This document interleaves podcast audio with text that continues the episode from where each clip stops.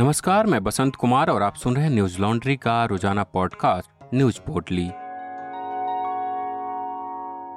आज है उनतीस जुलाई, दिन शुक्रवार। आज शुरुआत करते हैं एक ऐसी खबर से जो न्यूज़ लॉन्ड्री के चाहने वालों के लिए खुशी की बात है। दरअसल दिल्ली हाई कोर्ट ने शुक्रवार को इंडिया टुडे और आज तक की मालिक कंपनी टीवी टुडे नेटवर्क को न्यूज़ लॉन्ड्री के खिलाफ मानहानि और कॉपीराइट उल्लंघन के मुकदमे में किसी भी कार्रवाई से इंकार कर दिया। जस्टिस आशा मेना ने न्यूज़ लॉन्ड्री को इंडिया टुडे और आज तक की क्लिप वाले वीडियो को यूट्यूब से हटाने का निर्देश देने से भी इनकार कर दिया। जस्टिस मेना ने कहा कि टीवी टुडे नेटवर्क के पास न्यूज़ लॉन्ड्री के खिलाफ कोई पुख्ता सबूत नहीं है और न ही चैनल की छवि को कोई बड़ा नुकसान हुआ है। ऐसे में न्यूज़ लॉन्ड्री पर कार्रवाई नहीं की जा सकती। कोर्ट ने कहा कि इस विवाद को व्यावसायिक प्रतिस्पर्धा के रूप में लेना चाहिए। कॉपीराइट के बजाय प्रसारण अधिकारों के तहत चर्चा की जानी चाहिए। बता दें कि टीवी टुडे नेटवर्क ने अक्टूबर 2021 में मानहानि, व्यवसायिक अपमान और कॉपीराइट उल्लंघन का आरोप लगाते हुए न्यूज़ लॉन्ड्री और इसके संस्थापक निर्देशकों के खिलाफ दिल्ली हाईकोर्ट का दरवाज़ा खटखटाया था। यह स्वतंत्र पत्रकारिता के लिए एक बड़ी जीत है। आप न्यूज़ लॉन्ड्री को अपना सहयोग और साथ बनाए रखें। हम आपके हित की खबरें लाते रहेंगे। न्यूज़ लॉन्ड्री को सब्सक्राइब करें और गर्व से कहें, मेरे खर्च पर आज़ाद है खबरें।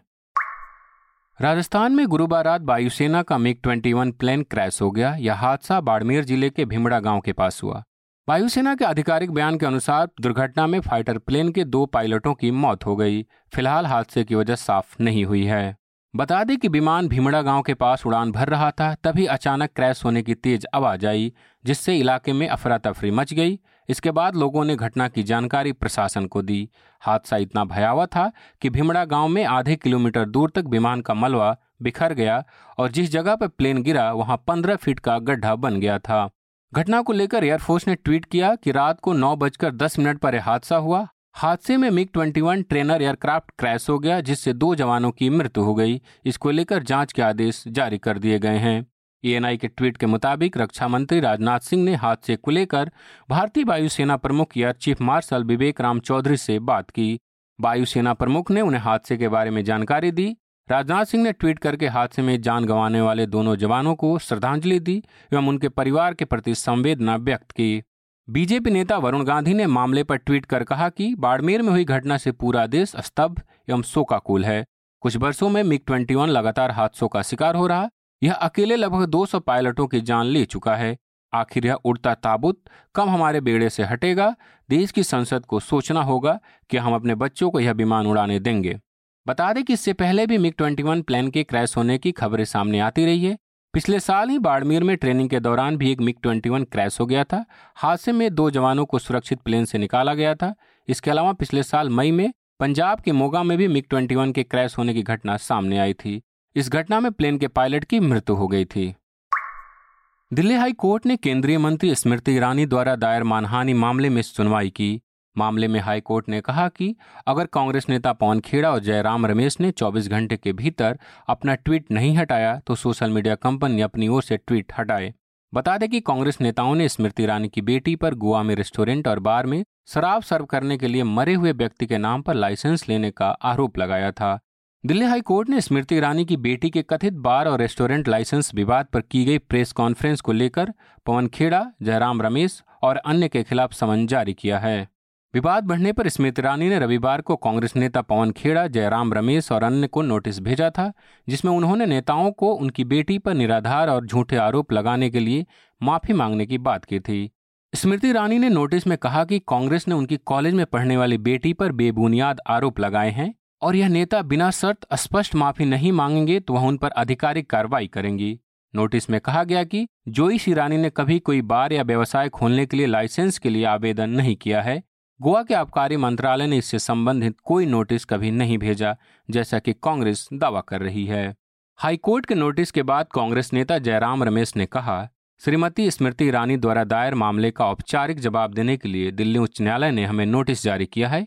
हम अदालत के सामने तथ्य पेश करेंगे हम इसे चुनौती देंगे और श्रीमती ईरानी जी द्वारा भटकाने के इस प्रयास का खंडन करेंगे। बार रेस्टोरेंट विवाद पर हमारे साथी रिपोर्टर प्रतीक गोयल ने एक विस्तृत रिपोर्ट की है।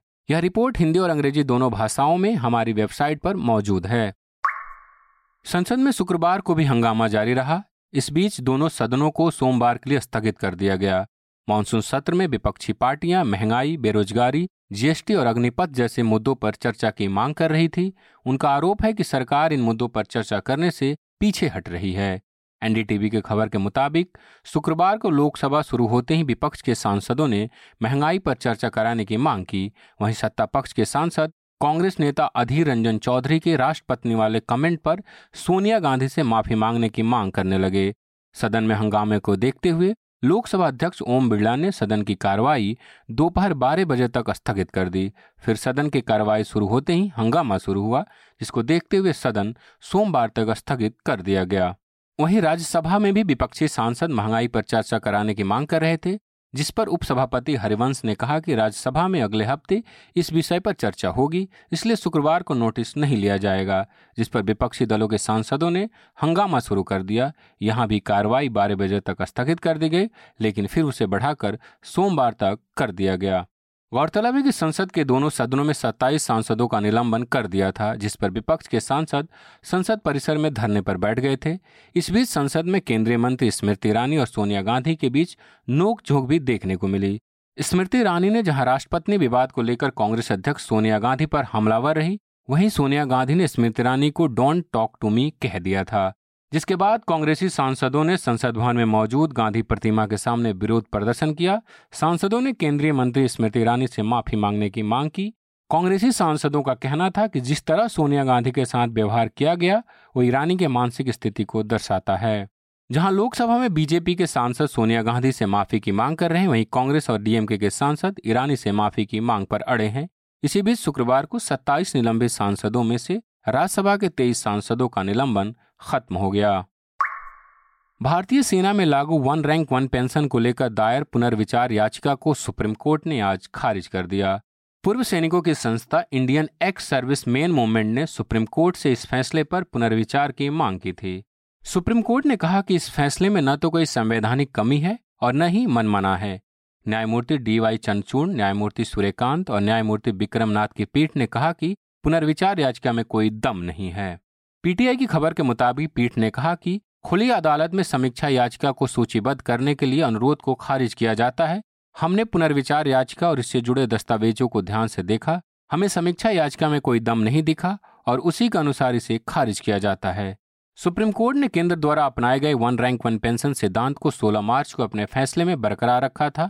कोर्ट ने कहा था कि भगत सिंह कोश्यारी समिति की रिपोर्ट 10 दिसंबर 2021 को राज्यसभा में पेश की गई थी और यह ऐतिहासिक पृष्ठभूमि मांग का कारण संसदीय समिति के दृष्टिकोण को प्रस्तुत करती है। समिति की रिपोर्ट में सशस्त्र बलों से संबंधित कर्मियों के लिए ओआरओपी को अपनाने का प्रस्ताव किया गया था।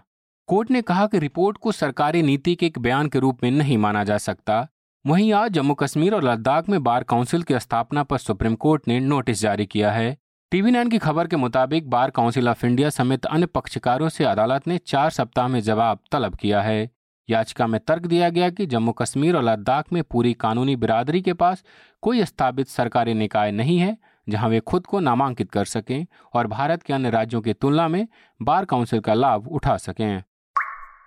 संयुक्त राष्ट्र सुरक्षा परिषद ने लीबिया में अपने राजनीतिक मिशन की अवधि तीन महीने के लिए बढ़ा दी है। गुरुवार को अवधि बढ़ने के समर्थन में हुए मतदान के बीच रूस के प्रतिरोध के कारण इस अवधि को एक साल के बजाय केवल तीन महीने के लिए बढ़ाया गया है। बता दें कि लीबिया 2011 से गृह युद्ध का सामना कर रहा है। अवधि बढ़ाने के लिए रूस के प्रतिरोध के प्रति अपना विरोध जताते हुए परिषद के तीन अफ्रीकी सदस्यों ने मतदान का बहिष्कार किया। उन्होंने कहा कि इस मिशन की अवधि को लंबे समय के लिए बढ़ाया जाना लीबिया में चुनाव कराने और वहाँ स्थिरता लाने में मदद के लिए आवश्यक था।